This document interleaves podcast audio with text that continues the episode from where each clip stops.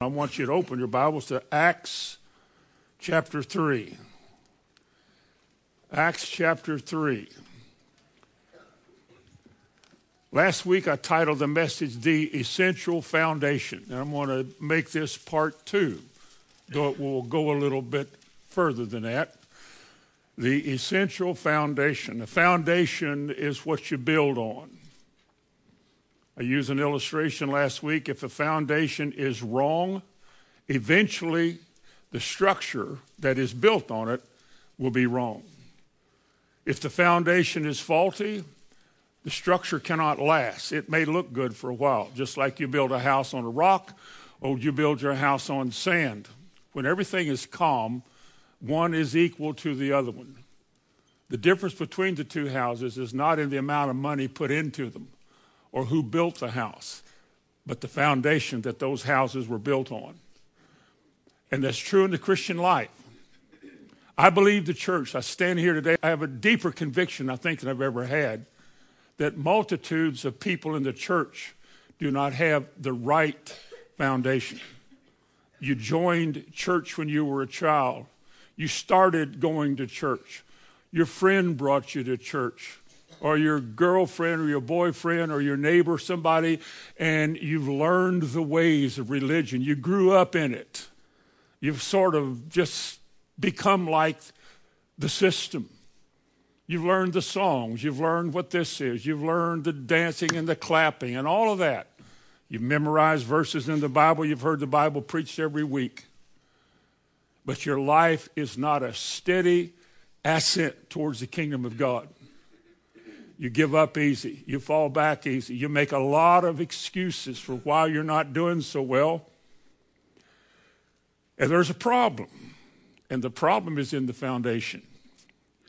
We called that foundation last week repentance. It is so vital and so necessary that Jesus said in Luke's gospel, except you repent, you shall all likewise perish. The first message, John the Baptist, repent. The first message of Jesus, repent and believe.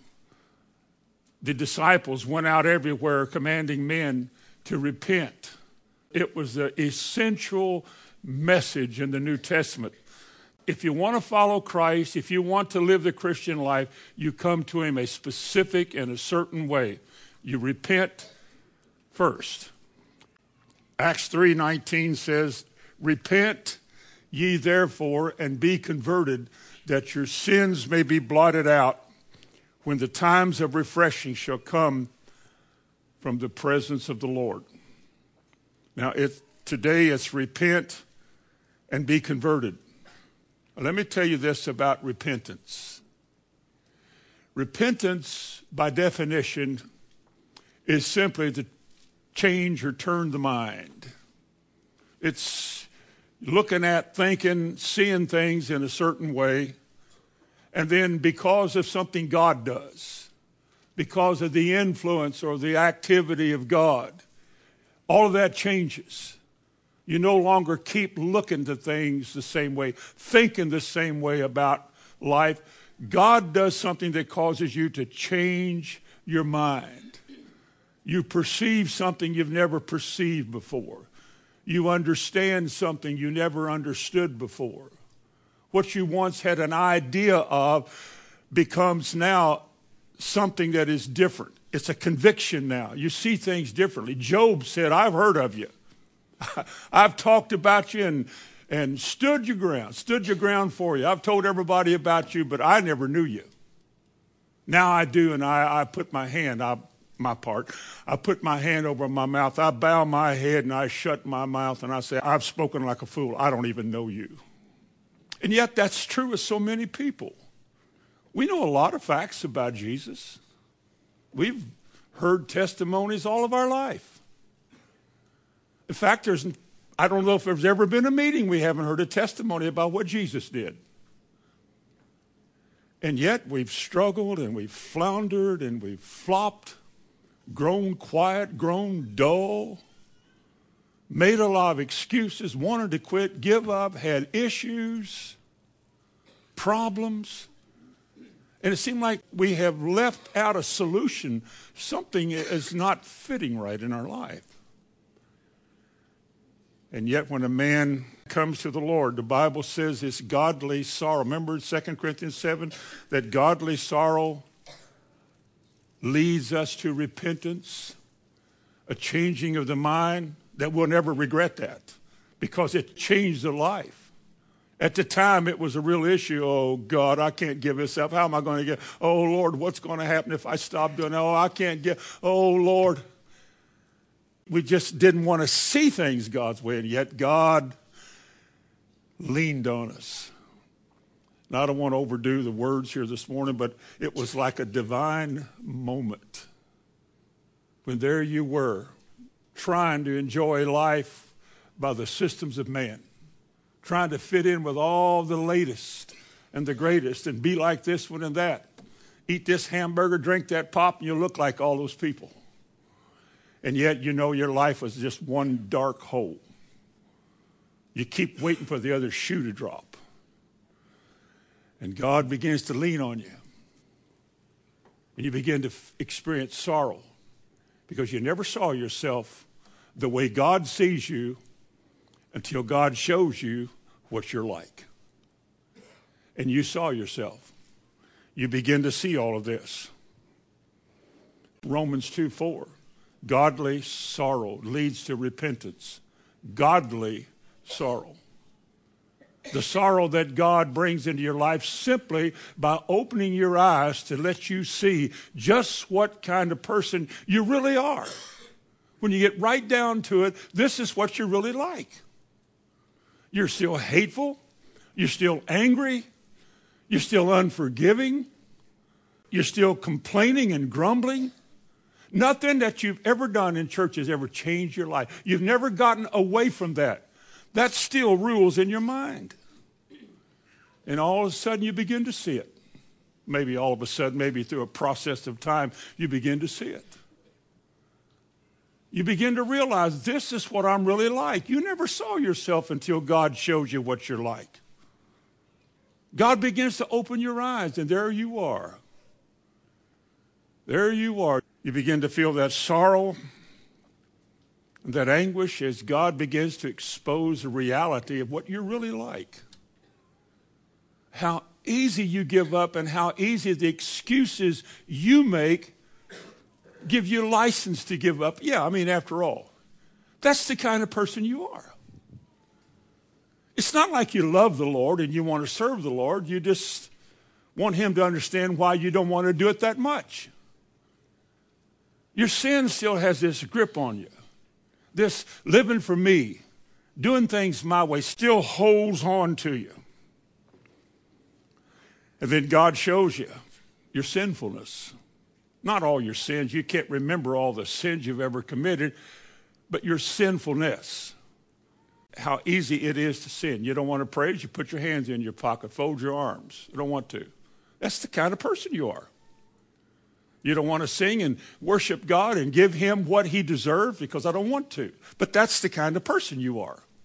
That's never changed. There's moments you do, but most of the time you don't because that's just not me because you're still what you once were. And God, because He wants to draw you to Himself, I guess you could say He makes it hard on you. Because you see just how bad, how evil, how inclined to serving yourself you really are. And then you begin to loathe all those things. You suddenly you see certain sins in your life. You did that. Remember when you said that and how you acted? Remember when you thought you were being funny and you did this? And remember you lied and you cheated and you steal? You've been in church all your life, but you lie and you cheat and you. Oh, God, I see it. There's that time, this visitation, in which God comes into your life and makes you aware of all of this. You see it. You can't blame anybody. You're not a victim. You're a sinner. You're sinful. Your nature, as Paul wrote, your nature is corrupt. We cannot change it. We are all doomed people. We are, the Bible says, by nature, the children of disobedience. We're hooked. It's a curse. We're under a curse. And a curse is a condition upon which a person cannot escape. There's no way out of it. Money can't get you out. More church, drugs, nothing can get you out from under a curse. You're doomed. You're bound to your sin. Sin has dominion over you. And you see it. If you ever see yourself like this, you have an opportunity to genuinely turn around and get out of it. But if you only feel bad about what you've done, and well, I'm not the only one, you'll stay like that the rest of your life. And God leans on you. God lets you get down in a little hump, just like David in Psalm 51, where all this started. Against thee and thee only have I sinned. O God, restore unto me the joy of thy salvation. Let me hear joy and gladness again, Lord. David said, My heart is broken. I'm a deplorable and an evil man. I have done everything wrong. I am totally accountable for what I've done. It's not my parents, not my culture or society or what part of town. It's me. I have allowed the devil to rule me. I have allowed the devil to entertain me. I have allowed the devil to misuse me and think I'm having fun. And yet, every night, there's that dark thing that hangs over you, and you know you're wrong, but you don't know what to do about it because you can't. You are by nature like that. You can't change your nature. What are we going to do? There's only one hope any of us has. You know what it is. Only one way to get out from under a curse, to get broken free, to be loosed and have your sins be blotted out. There's only one way. That's Jesus Christ. And yet, if he's just a figure and somebody that you're acquainted with but you don't really know, you'll stay where you are. But if the darkness and the evil and the sinfulness of your nature ever confronts you and you begin to see how you really are, not with your friends, but with God, how indifferent you are when you see it. And you begin to weep. That's what the sorrow is. Godly sorrow is in the Bible for a reason. Godly sorrow it's something that weights us down and pushes us down. And it's a feeling of hopelessness and despair and anguish and grief and sorrow. If you've ever been there, I believe I have been. If such a day, I'll never forget it. It was such a moment, it'll never leave my mind. I remember the day, the heat of the day, the place I was, where I was standing, and what I did. It was just like it happened just a minute ago. I've never forgotten. It was such a moment in my life. My life had come to a climax. It was bang, there you are. Now, what are you going to do about it? I made a decision, which is what repentance comes down to. It's a decision. I don't want any more of that. I don't want any more of that. I don't want to live that way anymore. I don't want to feel this way spiritually ever again, ever again. I don't ever want to be here again. Oh God, deliver me. And I believe that if a man has ever genuinely turned away from his sins because of his sorrow and his hatred of those sins, he will never go back. Because that's what you go back to. And once you've turned away from the most awful spiritual moment in your life and you turn to God, you don't even know where you're going or what's going to happen. And the devil throws all these images in your mind. Yeah, well, this one tried it, that one tried it, she tried it, he tried it, they tried it. It never works. Look at it. Nobody's any different everywhere. And all this is so, boy, you never quit fighting. There's a battle the rest of your life. But one thing I can tell you, I don't know what kind of fight I've got tomorrow. But I ain't never going back to where I was. I don't ever want to go back to that feeling and that anguish ever again. So life may be hard. I may be ignorant because I haven't been taught. I didn't know that I could do this or that because no, nobody taught me. And I may fail some of these trials because of a lack of understanding or lack of knowledge.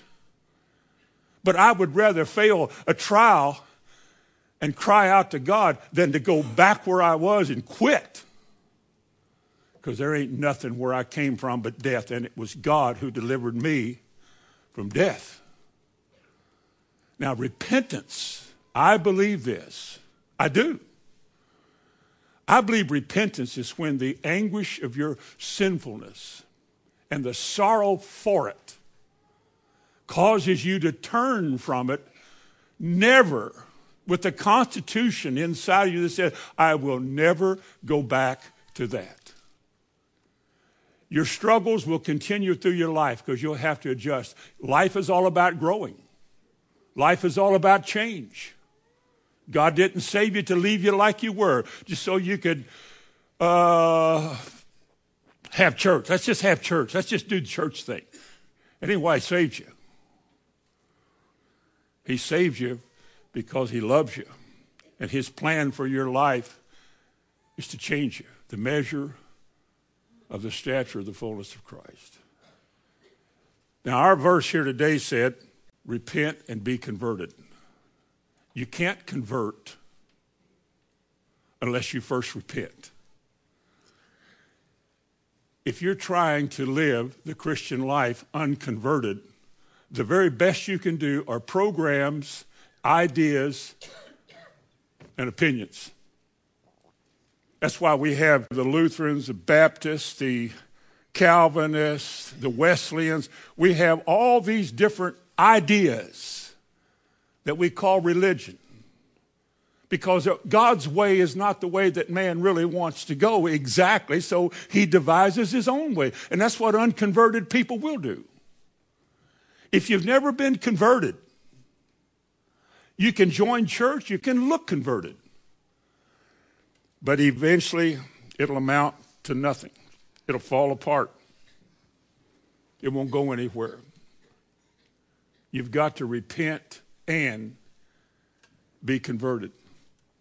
Listen what Paul, when he went out to preach, this was what he declared. And he said to the, this group and that group and this part of the world and that part of the world, he said that they should repent and turn to God and do works worthy, fit for repentance. Do you believe that if a man is truly repented, his life will show it.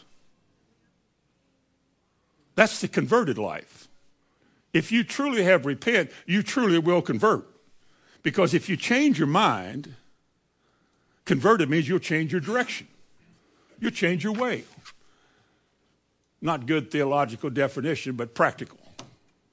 You change your mind and you change your direction. Now, this new direction you're going, no school can tell you how to do it if you be led by the Spirit. The total dependence on something outside of yourself, something you cannot master, but something that must master you, a new and living way. I found the new way of living found. And yet it's one day at a time. Because we don't know what's going to happen tomorrow. We're not given that information. It's today, and then the next day, and then the next day. But we must live lives consistent with our repentance. Otherwise, you have not. I didn't say you were bad people. You are about as good as the good people I know. I know a lot of people, but this is my family. I do not stand here today and know and believe that everybody in here has had a genuine, life changing repentance but I believe it's possible. And I believe it's offered because it's commanded. If you couldn't, why would it be commanded? Now, you might have rejected it and it can't happen anymore. That's God's business, not mine. But the Bible says, repent and be converted. Become a different person. Walk in a different direction. The only way you can is by knowing what God wants you to do.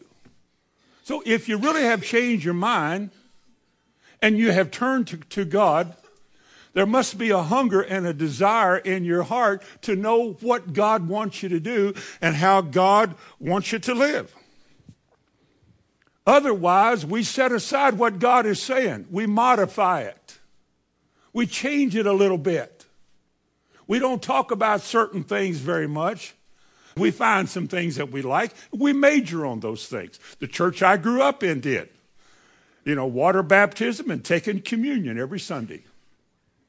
But those are so major, essential, I guess. I know down in uh, Nashville, I was in there years ago speaking at a Church of Christ, of all things.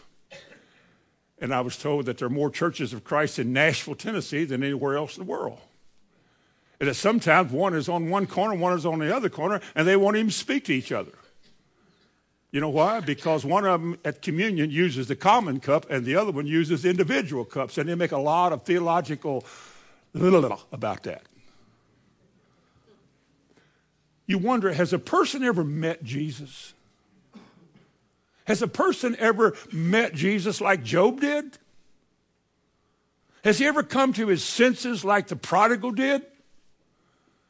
And let go of yourself and realize how much of a you really are?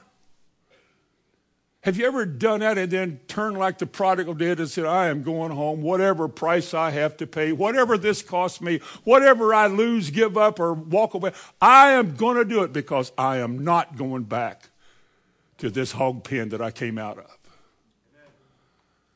That's what keeps folks from quitting. That's why people don't back off and give up. That's why those who stay steady through the years they haven't forgotten what it was like to live sinful. They remember the judgment that they were facing if they didn't turn. It is appointed a man wants to die. And after this, what? There's a judgment coming. I want God to say, Well done, thou good and faithful servant. I don't want God to say, Depart from me, I never knew you. And you say, I was in church all my life. And God would say, You weren't in the situation that I had ordained.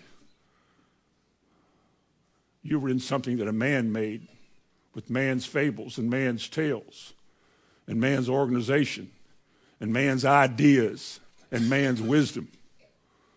And that appealed to you more than what the Bible said. And you subscribed to that and you set aside the Word of God. I never knew you. The word convert also means to turn.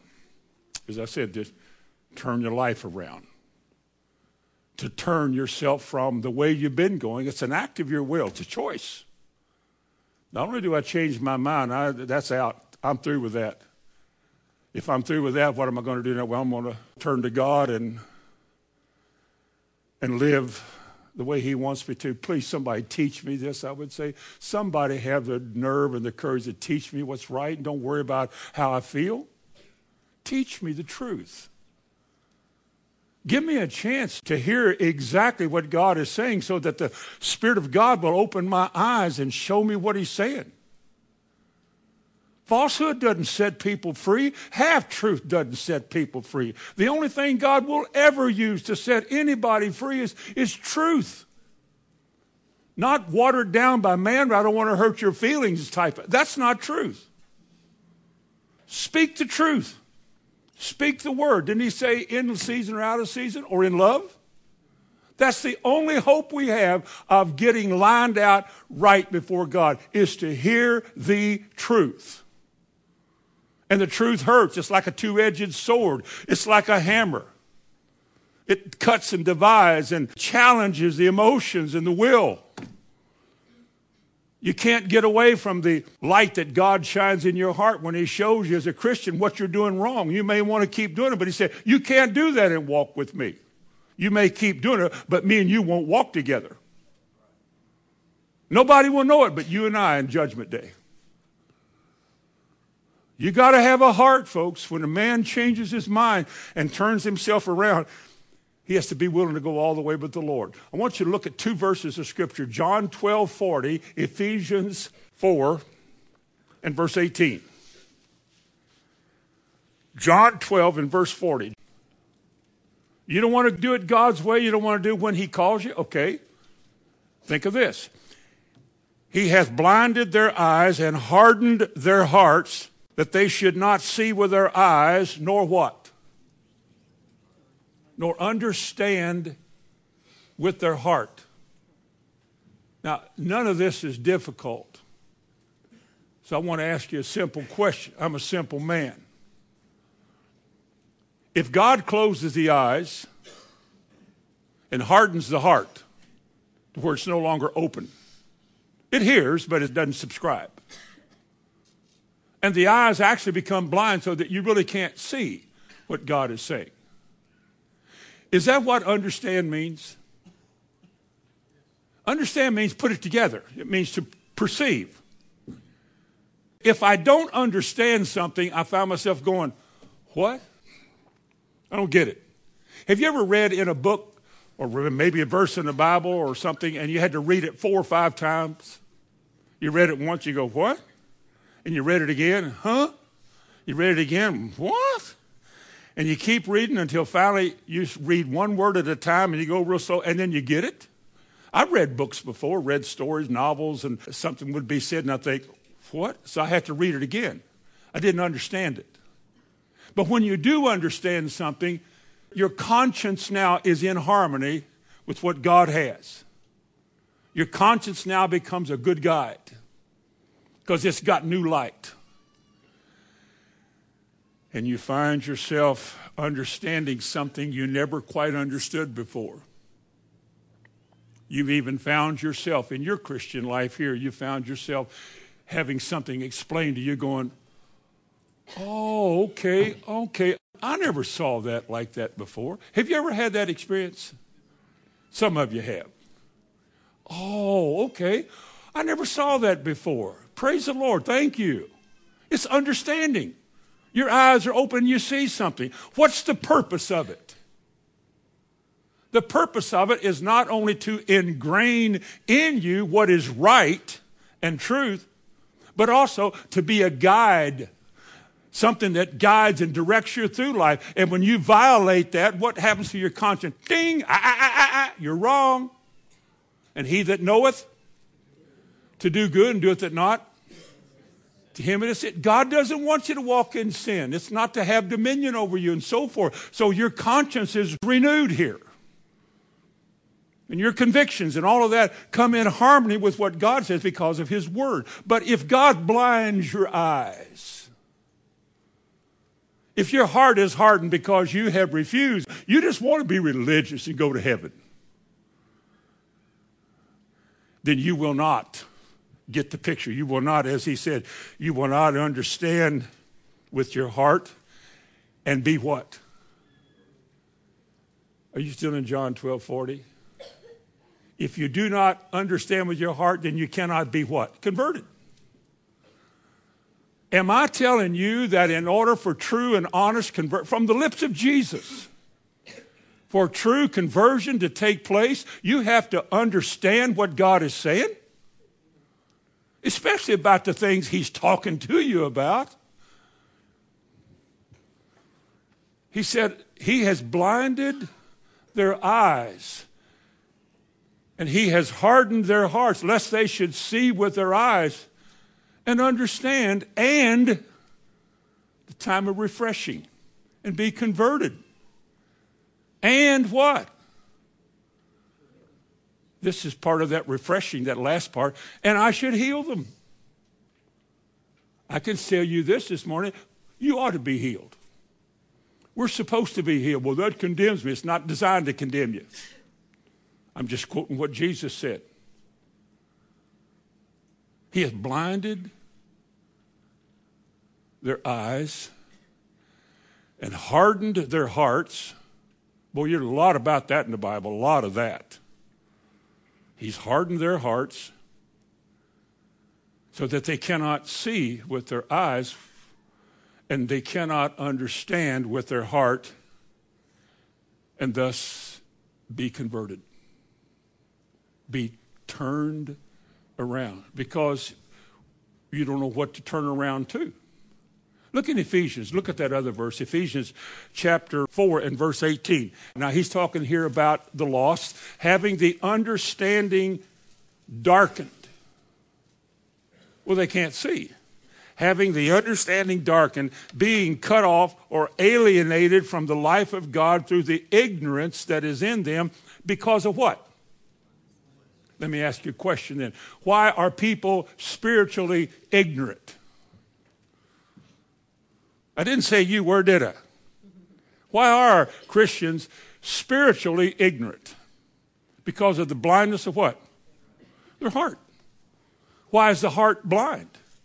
Because it's hard. It has rejected. It has resisted. But that's the nature of man. He is by nature a rebel.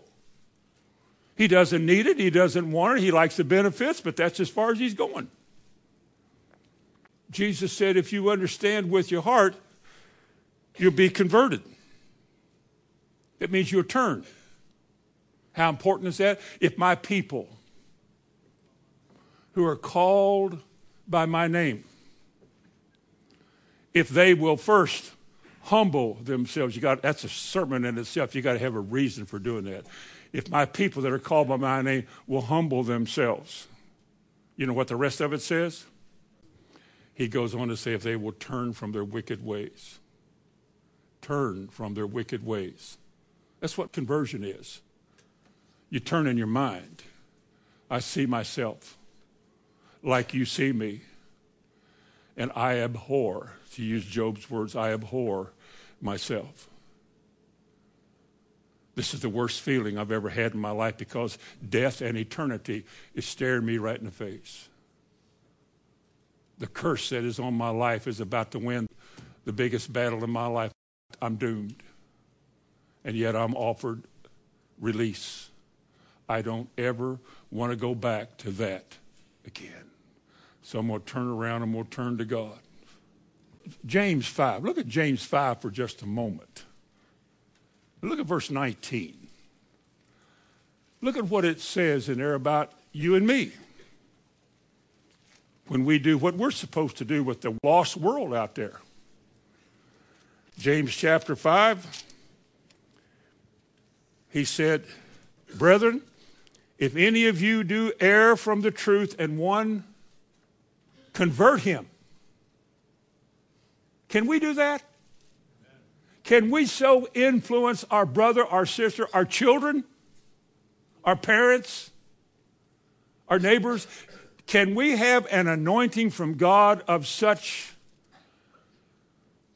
strength that as we passionately share this message that God will turn them around? He said here, if any one of you err from the truth, and someone converts him, turns him around, let him know that he which converteth the sinner from the error of his way shall save a soul from death and shall hide a multitude of sins. Thank God for conversion.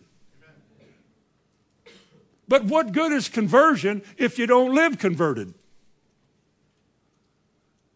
I mean, it's a life that God has called us to live. Listen to what Job said.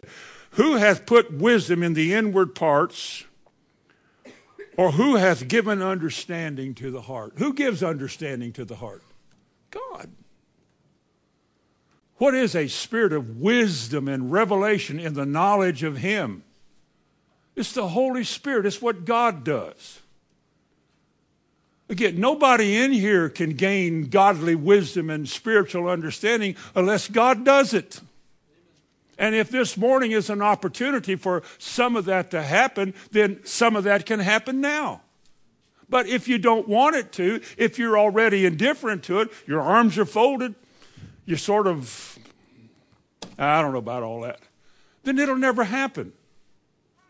You'll just be a good Methodist Baptist Presbyterian all of your life. And you'll question the Bible the rest of your life on why don't things work for me? Why haven't why I read all I go to church, I give. None of that stuff works for me. But there is something about conversion. Look at Ezekiel, in the middle to the right. Ezekiel chapter 11. This is what God said, beginning in verse 19. And I will give them one heart, and I will put a new spirit within you, and I will take away the stony heart out of their flesh and will give them a heart of flesh. We would call in the New Testament, we would reference this as the new birth, a divine changeover. It was spoken of then. Remember, Jesus said to Nicodemus, You mean you're a teacher of the Jews and you don't know what that is? Or here's where he's talking about. It. And verse 12 begins with the word that. We would say, so that, in order that. I will give you a new heart, a new spirit, so that they may walk in my statutes, keep my ordinances, and do them and they shall be my people, and I will be their God. But for those whose heart, in the following verse, walketh after their own evil imaginations and so forth, there are those. They're there too. But God said his people will receive from him his spirit. He will put in his people a new heart, not a hard one, but a new heart. The place you hide his word in your heart. He will give you that ability and that capacity. God will do this. You turn around to God and He begins to do stuff in you, which is called the times of refreshing, the total changeover of life, a new way of living. And He said, I will give you this new heart and this new spirit so that you can walk the way I want you to walk and never say, It's too hard. I can't do that. You'll never say that. Because God doesn't say things to us that He wants from us that's impossible.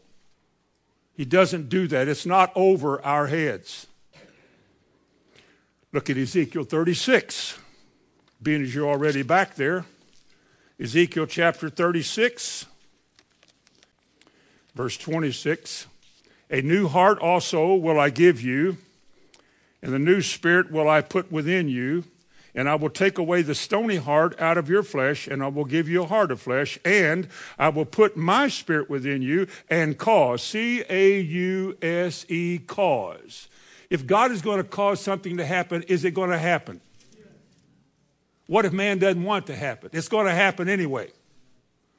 Because God does something in a man's heart that he wants to cooperate.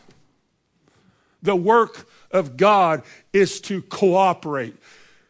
Jesus said in John 6 and verse 29, He said, This is the work of God that you believe.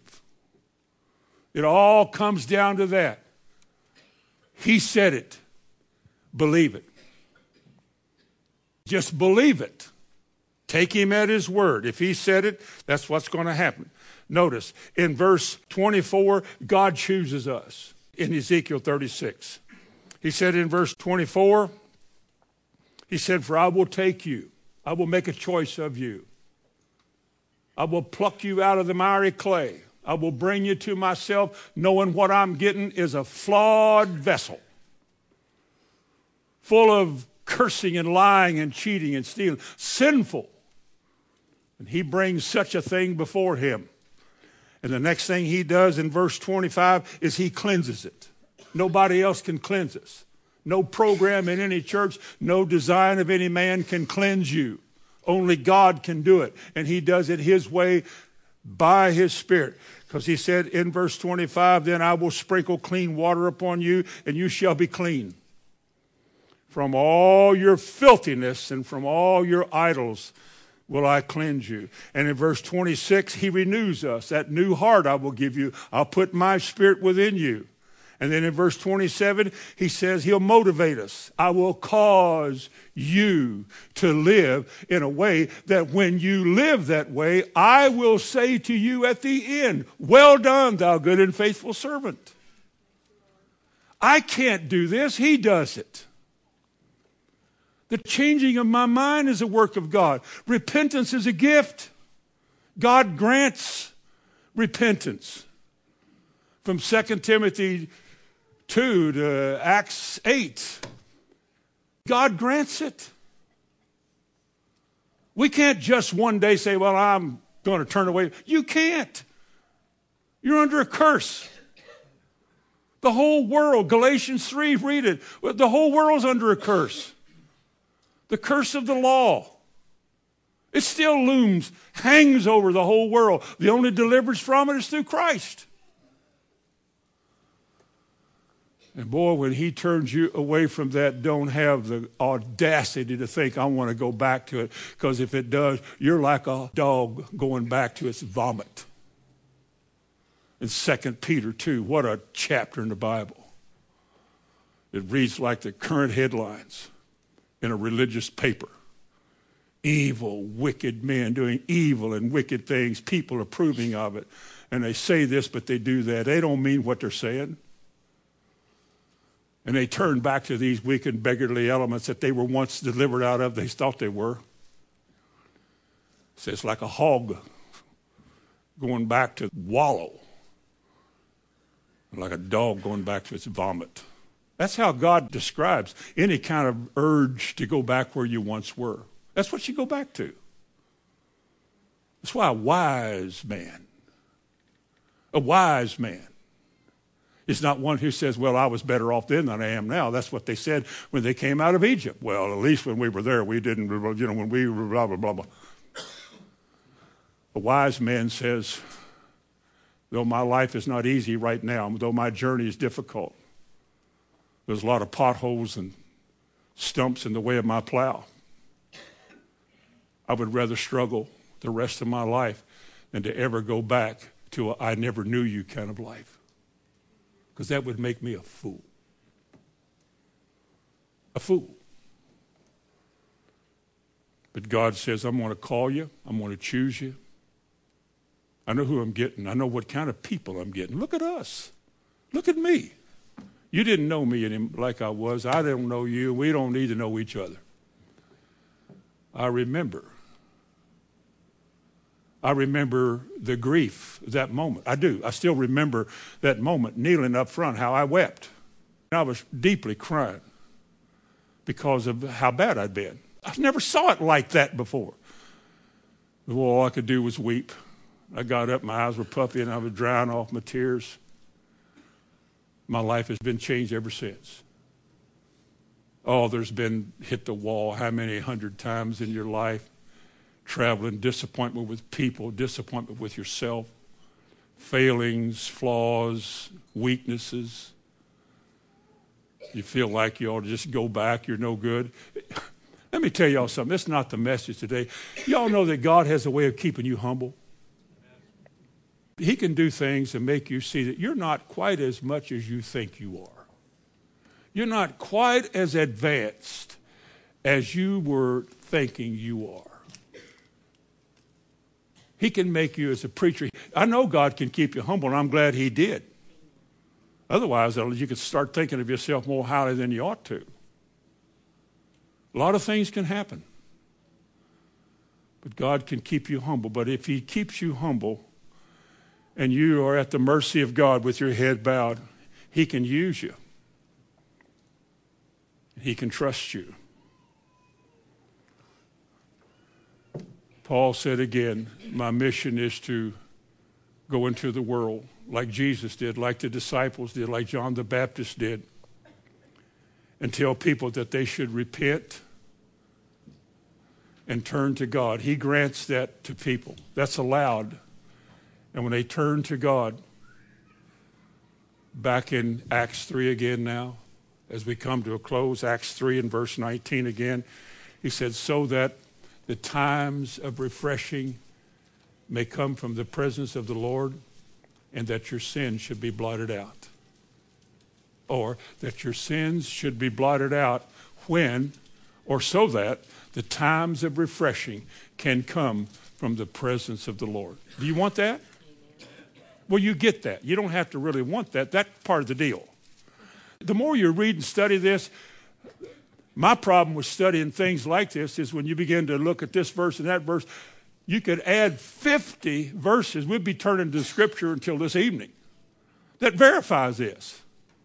Once God brings you out of darkness and into his marvelous light, once he alters and changes your nature, and you get the new heart and the new spirit, and he turns you around, uh, you still got a lot of stuff in your mind to work out. If mind still has to be renewed, there's still these wrong patterns of thought and weaknesses of your mind and ideas and opinion. You've still got that. And it's going to run right into the Word of God, and then you're going to have a chance to get on the cross and die to everything that doesn't see things His way. And every time you surrender to God and you put down flesh and self and carnality, God elevates something different and bigger and better in your life. Until one day you come, it doesn't take money and fame and fortune and toys to experience what David longed for, the joy of the Lord. God gives it. Right. It doesn't matter. You be content in this greedy world. Isn't it amazing in this greedy world you can be content? You can actually say, I don't need any more than what I've got. If I had any more than what I have, I'd just spend it. I'm happy and at peace right now. My longing is to serve God. The joy of reading the Bible in the morning and seeing things jump off the page at you verifying what you believed before, enhancing your strength in the Lord, or something new comes up and you go, oh, praise God. Just the joy of that.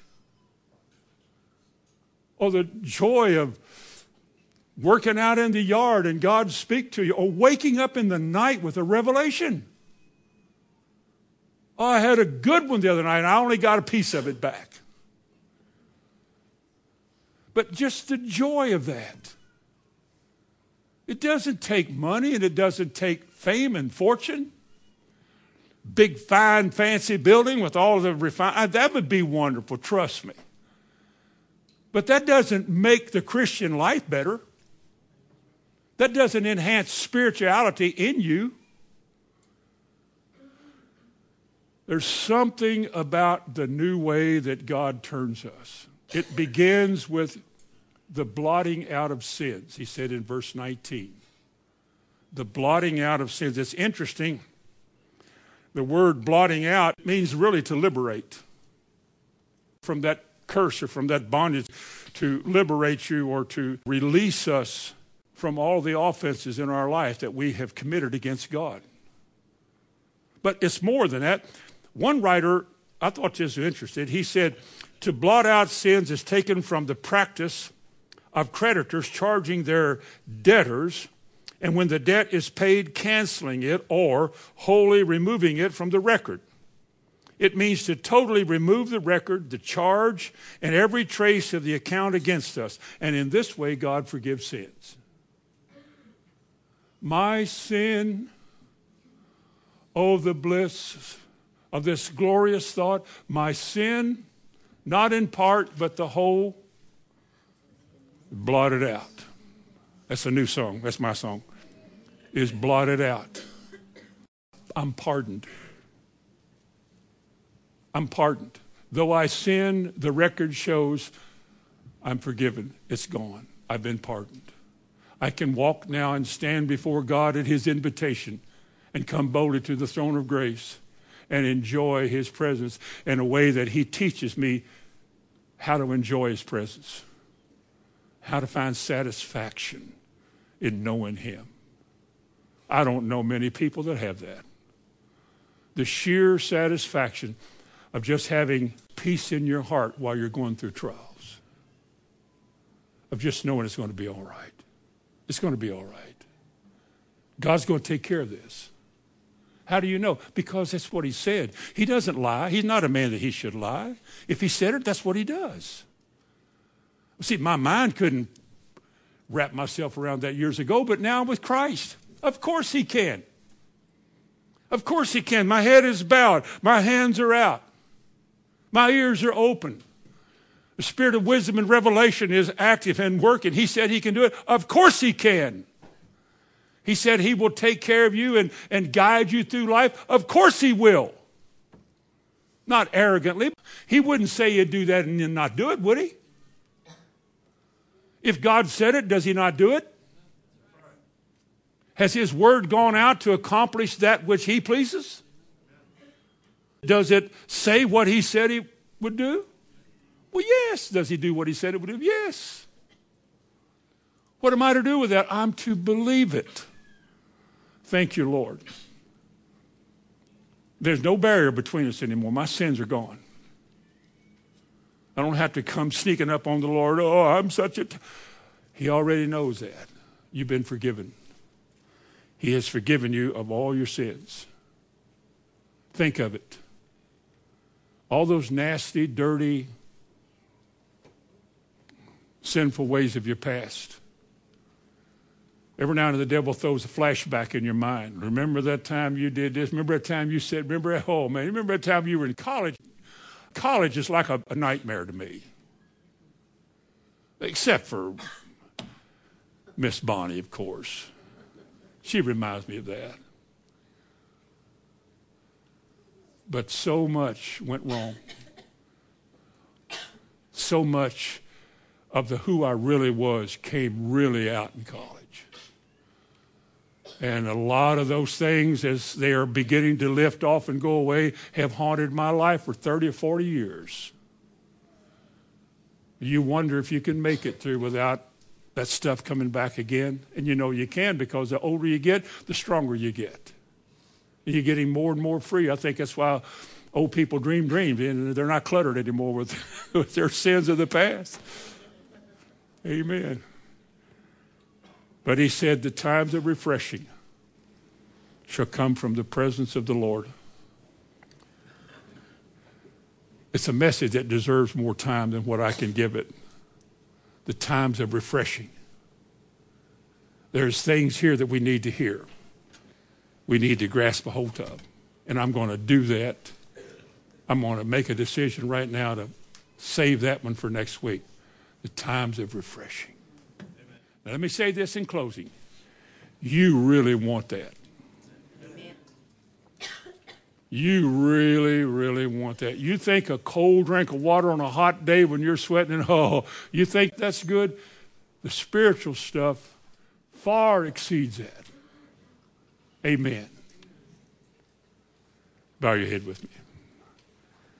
Heavenly Father, in the name of Jesus. We give you thanks this morning for the work that you do, for the way that you do your work,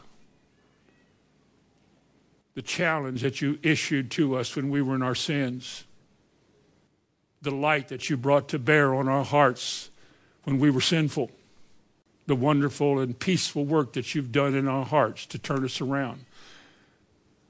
May we ever, more than anything else, be thankful for that, Lord. Thank you for the gift of repentance. Thank you for the gift of salvation. Thank you for all your grace and your goodness. Thank you, Lord. Thank you. Thank you. Thank you.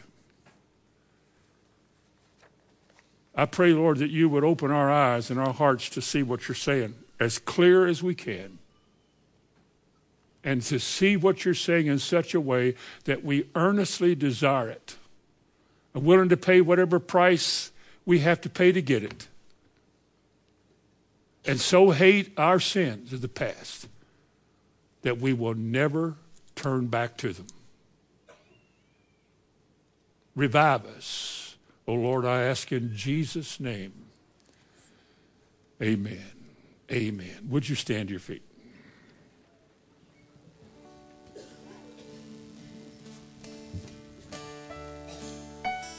Blessed be the name of the Lord.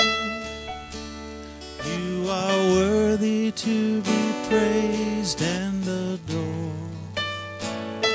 So we lift up holy hands in one accord, singing, Blessed be the name, blessed be the name, blessed